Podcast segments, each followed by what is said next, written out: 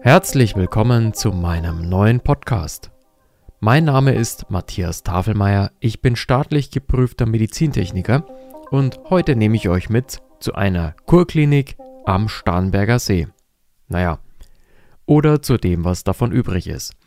Weil ehrlich gesagt, am Anfang, wie ich den Ort erreicht habe, war ich ziemlich enttäuscht. Vor mir nur noch ein paar Mauergerippe und ein riesen Steinhaufen. Aber im Verlauf der Zeit erkannte ich, dass hier ein Stück erlebbare Geschichte steht und wirklich eine völlig schräge Geschichte mit Bezug zur Nachkriegszeit, dem deutschen Wirtschaftswunder und dem Wandel im deutschen Gesundheitswesen. Nach dem Zweiten Weltkrieg folgte der Wiederaufbau in Deutschland. Das Wirtschaftswunder brachte den Menschen Wohlstand und eine bessere medizinische Versorgung. Viele Menschen wollten einfach die Kriegsjahre hinter sich lassen und das Leben genießen.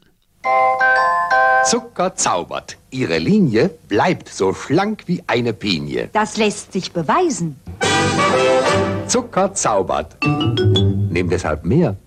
Es entstanden Utopien um ewige Jugend, italienisches Dolce Vita und gesunde Haltung in herrlicher Umgebung. Durch Herrn Dr. Wiedemann wurde diese Utopie über viele Jahre am Starnberger See zur Realität.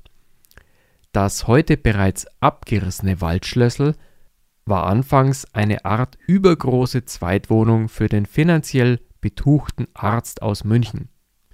Aber dort begann er mit den ersten Beherbergungen und Behandlungen seiner Kurgäste. Im Verlauf der Jahre wuchs die Kurklinik Wiedemann zu einer beachtlichen Größe. Bis zu 500 Gäste genossen die Kur auf der Anhöhe über dem Starnberger See. Die Aussicht muss herrlich gewesen sein, und so wurden Patientenakten sogar für sehr prominente Besucher angelegt. Laut Recherche diverser Zeitungen verkehrten unter anderem Klaus-Jürgen Wussow in der Klinik. Vielen ist der Schauspieler vielleicht noch bekannt als Professor Brinkmann aus der Schwarzwaldklinik. Oder nennen wir Gerd Fröbe oder Harald Junke, der so ein leichtes Problem nicht mit, aber ohne Alkohol hatte. Oder Inge Meisel, die Schauspielerin und interessanterweise auch FKK-Liebhaberin. Heidi Kabel, norddeutsches Urgestein damals und damals nicht wegzudenken aus der deutschen Fernsehszene. Und natürlich Rudolf Mooshammer, der schräge Modeschöpfer mit Hund aus München. Alle verkehrten in der Kurklinik Wiedemann. Dutzende Ärzte und Bedienstete kümmerten sich um das Wohlergehen der Kurgäste. Knapp 50 Jahre war gesunde Haltung und ewige Jugend der Magnet für tausende Gäste in Ambach am Starnberger See.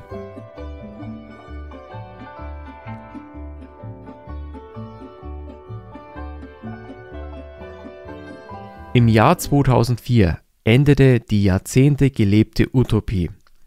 Denn die Kurklinik wechselte erstmals den Besitzer heraus aus der Familienhand. Danach kam die ehemalige Kurklinik Wiedemann nicht mehr auf die Beine. Zunehmend verloren die Gebäude Riviera, Panorama und das Waldschlüssel an Attraktivität für Investoren.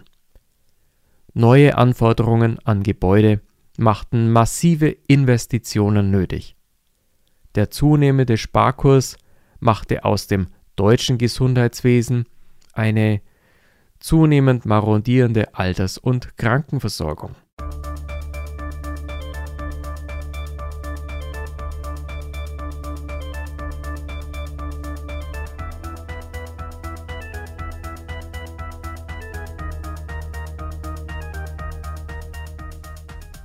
Im Jahr 2016 wurde durch Abenteurer und Journalisten ein Datenskandal in der ehemaligen Kurklinik Wiedemann aufgedeckt. Denn in dieser ehemaligen Kurklinik wurden alte Patientenakten und sensible Informationen zu Gästen und Patienten gefunden.